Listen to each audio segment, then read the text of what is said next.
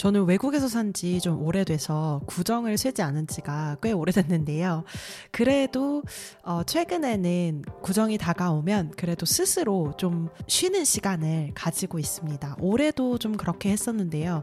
그러면서 제가 하는 일, 뭐 이 업계 이런 생각들도 많이 하고 좀 기본으로 돌아가서 어, 어떤 일이 벌어지고 있는지 그리고 저는 또 어디에 있는지 이런 것들을 좀 돌아보는 기회가 되었는데요. 여러분들도 구정 가족과 함께 혹은 혼자시더라도 어, 즐거운 일 하시면서 보내셨기를 바랍니다. 안녕하십니까. 사라 JK 리모트와 함께하는 데일리 크립토 뉴스의 사라입니다. 반갑습니다. 데일리 크립토 뉴스는 비트코인, 이더리움, 전 세계 암호화폐, 블록체인 업계 소식을 매주 평일 전해드리고 있습니다. 2월 12일 월요일 에피소드 시작합니다. 지난주에 말씀드렸던 암호화폐가 결제 수단으로 사용되는 일 가능할까요? 지금 우리는 어느 정도 개발이 되어 있을까요? 이 부분을 생각하면서 2022년 8월에 있었던 글을 한번 가져와 봤는데요. 이더리움의 공동 창립자인 비탈릭 부테린이 layer 2 rollup이라는 이 네트워크에 대해서 몇 가지 이야기를 했던 것을 가져와 봤습니다. 어, 이 layer 2 rollup으로 인해서 거래 비용이 곧 몇 센트 단위로 떨어질 것이다. 그래서 암호화폐를 결제 수단으로 사용하는 일이 다시 한번 합리적인 일이 될 수 있을 것이라고 주장을 했습니다. 이 layer 2 확장 솔루션은 이더리움 블록체인 네트워크에서 그 위에 특정 layer에서 transaction을 처리하는 방식을 좀 바꾼 이런 방식인데요. 그래서 보통 이더리움의 확장 솔루션이라고 이야기를 보통 합니다. 바로 zero-byte 압축을 도입해서 블록체인 transaction 데이터의 크기와 비용을 낮추는 데 성공한 이 케이스를 말한 것인데요. 어, 요새는 zero knowledge proof라고 해서 영지식 증명이라는 기술을 통해서 이런 솔루션을 가능하게 한 사례를 이야기하는 것이죠. 또한 이로써 2008년 비트코인 백서에 제시됐던 비트코인의 주요 사용 사례인 P2P, 피어투피어 전자현금 시스템에 대해서도 같이 설명을 했습니다. 부테리는 저렴한 암호화폐 거래가 특히 중요해질 몇 가지 분야에 대해서 설명을 했는데요. 먼저 저소득 국가나 기존 금융 시스템이 그다지 효과적이지 않은 곳에서 이루어질 것이다. 그래서 시민들이 인터넷을 통해 다양한 결제 구조에 접근을 할 수 있게 될 것이다. 부테린이 사실 러시아인이기 때문에 이 부분에 대해서 좀 많이 공감을 하고 있을 수도 있을 것 같아요. 그리고 전 세계 인구 중에서 사실 은행 시스템에 접근이 불가능한 그러니까 뭐 여러 가지 이유에 의해서 은행 계좌 자체가 없는 이런 국민들이 사실 굉장히 많거든요. 그런 사람들도 어쨌거나 경제 활동은 해야 되잖아요. 그런 의미에서 금융 서비스에 접근을 할 수 있게 될 것이다라고 이야기를 했고요. 또한 이더리움의 맥락에서 저렴한 암호화폐 거래는 도메인 이름 시스템, domain name service라고 하죠. 그리고 뭐 출석, 참여 관련된 증명 프로토콜, 그리고 Web3 계정 관리 서비스 이런 비금융이지만 어쨌거나 탈중앙화 기술을 이용한 애플리케이션의 이용을 늘리는 데에도 도움이 될 것이라고 언급을 했습니다. 지금 제 지금 현재로서는 어, 이게 2022년이기 때문에 이 1년 1년이 넘는 기간 동안 이 영지식 증명이라는 narrative로 수많은 프로젝트들이 지금 탄생을 해 있는 상태입니다. 그리고 뭐 팟캐스트도 찾아보시면 아시겠지만 zero knowledge만 가지고 진행이 되는 팟캐스트도 있고 zero knowledge 그 영지식 증명이라는 기술만 가지고 진행되는 conference도 있고요. 어, 하지만 아직까지는 어, 좀 초기 단계가 아닌가 이런 생각이 저는 개인적으로 들고요. 안전성에 대해서도 더 깊은 연구가 필요하다고 생각을 합니다. 영지식 증명이 사실은 블록체인 기술 중에서 어, 굉장히 안전하다고 어, 표방을 하면서 이제 많이 사용이 되고 있는데 그럼에도 불구하고 어, 조금 더 조심을 할 필요는 있지 않나. 그리고 또 앞으로 누가 이제 영지식 증명이라는 프로토콜 중에서 누가 이제 선도를 해서 이 시장을 좀 어, 혁신을 나갈지 이런 것들이 아직까지는 좀 물음표 상태다 이렇게 말씀을 드리고 싶습니다. 그래서 암호화폐 거래에 관련돼서 물론 이제 어, 수수료가 낮아지고 빨라지고 이런 장점들은 있겠고요. 그리고 그로 그로 인해서 암호화폐를 사용하시는 분들은 또 많아질 수 있다는 거는 저도 동의를 하고 있습니다. 미국 상품선물거래위원회 Commodity Futures Trading Commission CFTC라고도 하는 기관에서 디지털 자산 및 블록체인 기술 기술 자문위원회 TAC 소 위원회가 있는데요. 여기서 보고서가 탈중앙화 금융 디파이에 대한 보고서가 1월 초에 발표되어서 한번 가져와 봤고요. 79페이지 분량의 이 보고서에서는 탈중앙화 금융 시스템의 위험에 대해서 심도 있게 다루고 있습니다. 특히 규제 범위 내에서 이러한 위험을 얼마나 효과적으로 해결할 수 있는지 이런 것들도 평가를 하고 있는데요. 지배적인 견해는 탈중앙 금융이 그간의 행태를 좀 정리하고 규제의 범위 내에 들어와야 된다는 거는 받아들여야 한다. 이렇게 이야기를 하고 있고요. 그리고 조금 더 나아가서 암호화폐 산업 전반의 방향성을 고려할 때 규제는 피할 수 없는 것이니 어, 어느 정도 trade-off, 타협의 여지가 있는 것들은 좀 인정을 하고 그 부분에 대해서 좀 개선을 해야 된다. 이렇게까지 이야기를 하고 있습니다. 어, DeFi에서는 아무래도 혁신, 뭐 새로운 프로젝트, 어떤 기술적인 개선, 이런 앞으로 나아가는 포워드한 그런, 그런 시각과 어, 태도가 팽배한데요. 어, 당연히 새, 신기술이고 새로운 산업이고 그렇다 보니까 어, 더 많은 혁신을 하고 더 과감하게 어, 더 대담하게 행동을 하는 그런 프로젝트들이 이제 찬사를 받기 마련입니다. 하지만 규제 입장에서 좀 보았을 때에는 앞으로 어떻게 더 건강하게 더 많은 사람들을 생각하면서 발전할 수 있는지를 확인하기 위해선 이런 보고서도 좀 의미가 있다고 봅니다. 어, 여기에서 좀 주목할 만한 몇 가지 의견들을 살펴보면요. 첫 번째는 거버넌스와 토큰 소유권. 이런 것들이 탈중앙화에 잘 확립된 수단이긴 하지만 개발과 운영 관련해서는 실제로 오히려 더 중앙 집중화가 되어 있다.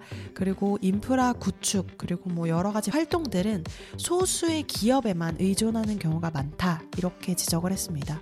이 부분 정말 어, 예리한데요. 탈중앙화라고 하지만 실제로 운영하는 팀들은 또 어느 정도 정해져 있거든요. 왜냐하면 토큰 소유권을 가지고 거버넌스 이 시스템을 운영하는 건 토큰 소유자이지만 이 시스템 자체를 운영한다고 할까요?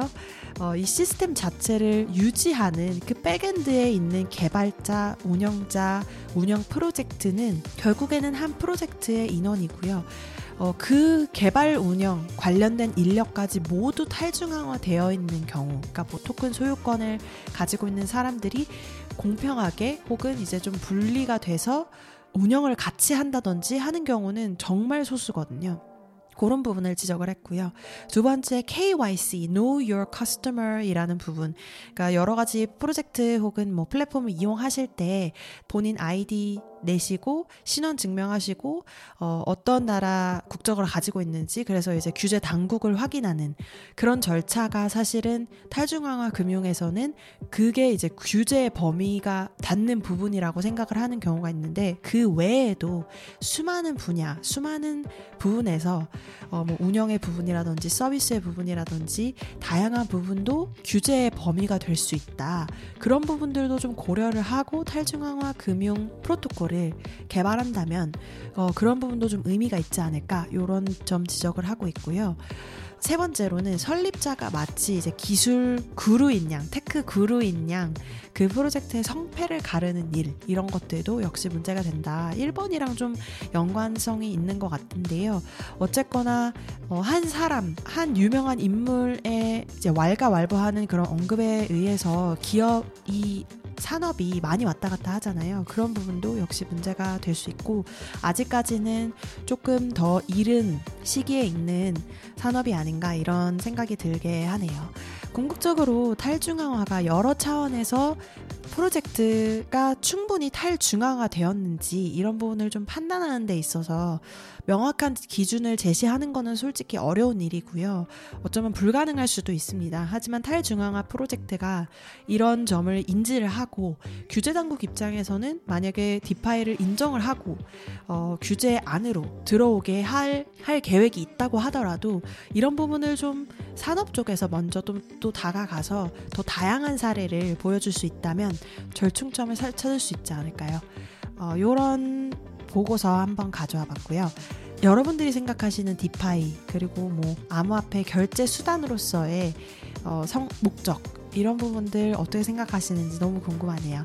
제 이메일 사라 at dailycryptonews.net s-a-r-a-h 골뱅이 dailycryptonews.net으로 공유해 주세요.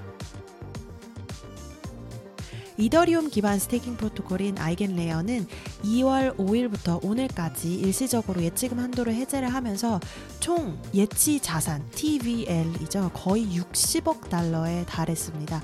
디파이라마 데이터에 따르면 현재 이 프로토콜은 50 9억 5천만 달러. 이거는 이제 기사 발표 당시 기준인데요. 이미 60억이 넘은 상태이고 불과 한 5일 전, 일주일 전 TVL보다 거의 3배나 증가한 상황입니다. 이는 인기 탈중앙화 거래소인 유니스왑, 대출 플랫폼인 스파크, 컴파운드에 앞서서 TVL 순위에서 상위 5위 안에 드는 순위라고 할 수 있습니다.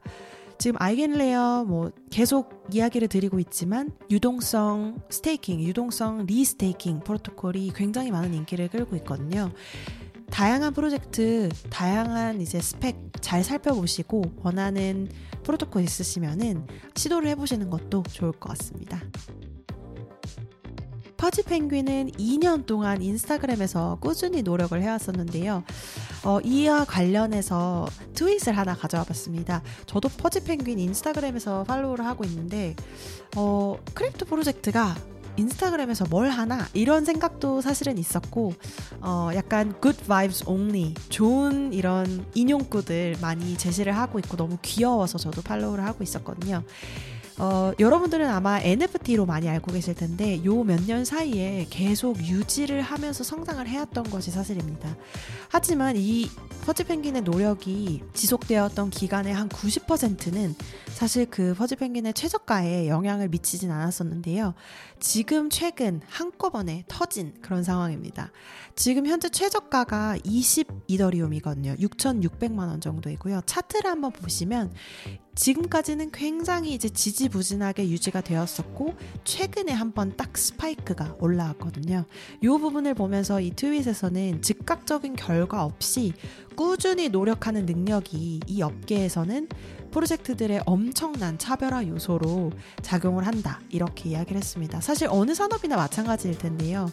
즉각적인 결과 없이 꾸준히 노력하는 것, 꾸준히 길게 자신의 비전을 가지고 노력하는 것은 어디서나 어, 찬사를 받아 마땅한 일이라고 생각을 합니다. 퍼지 펭귄이 지금 뭐 crypto 업계도 마찬가지고 오프라인 업계도 마찬가지고 굉장히 인기를 계속 유지를 하고 있거든요.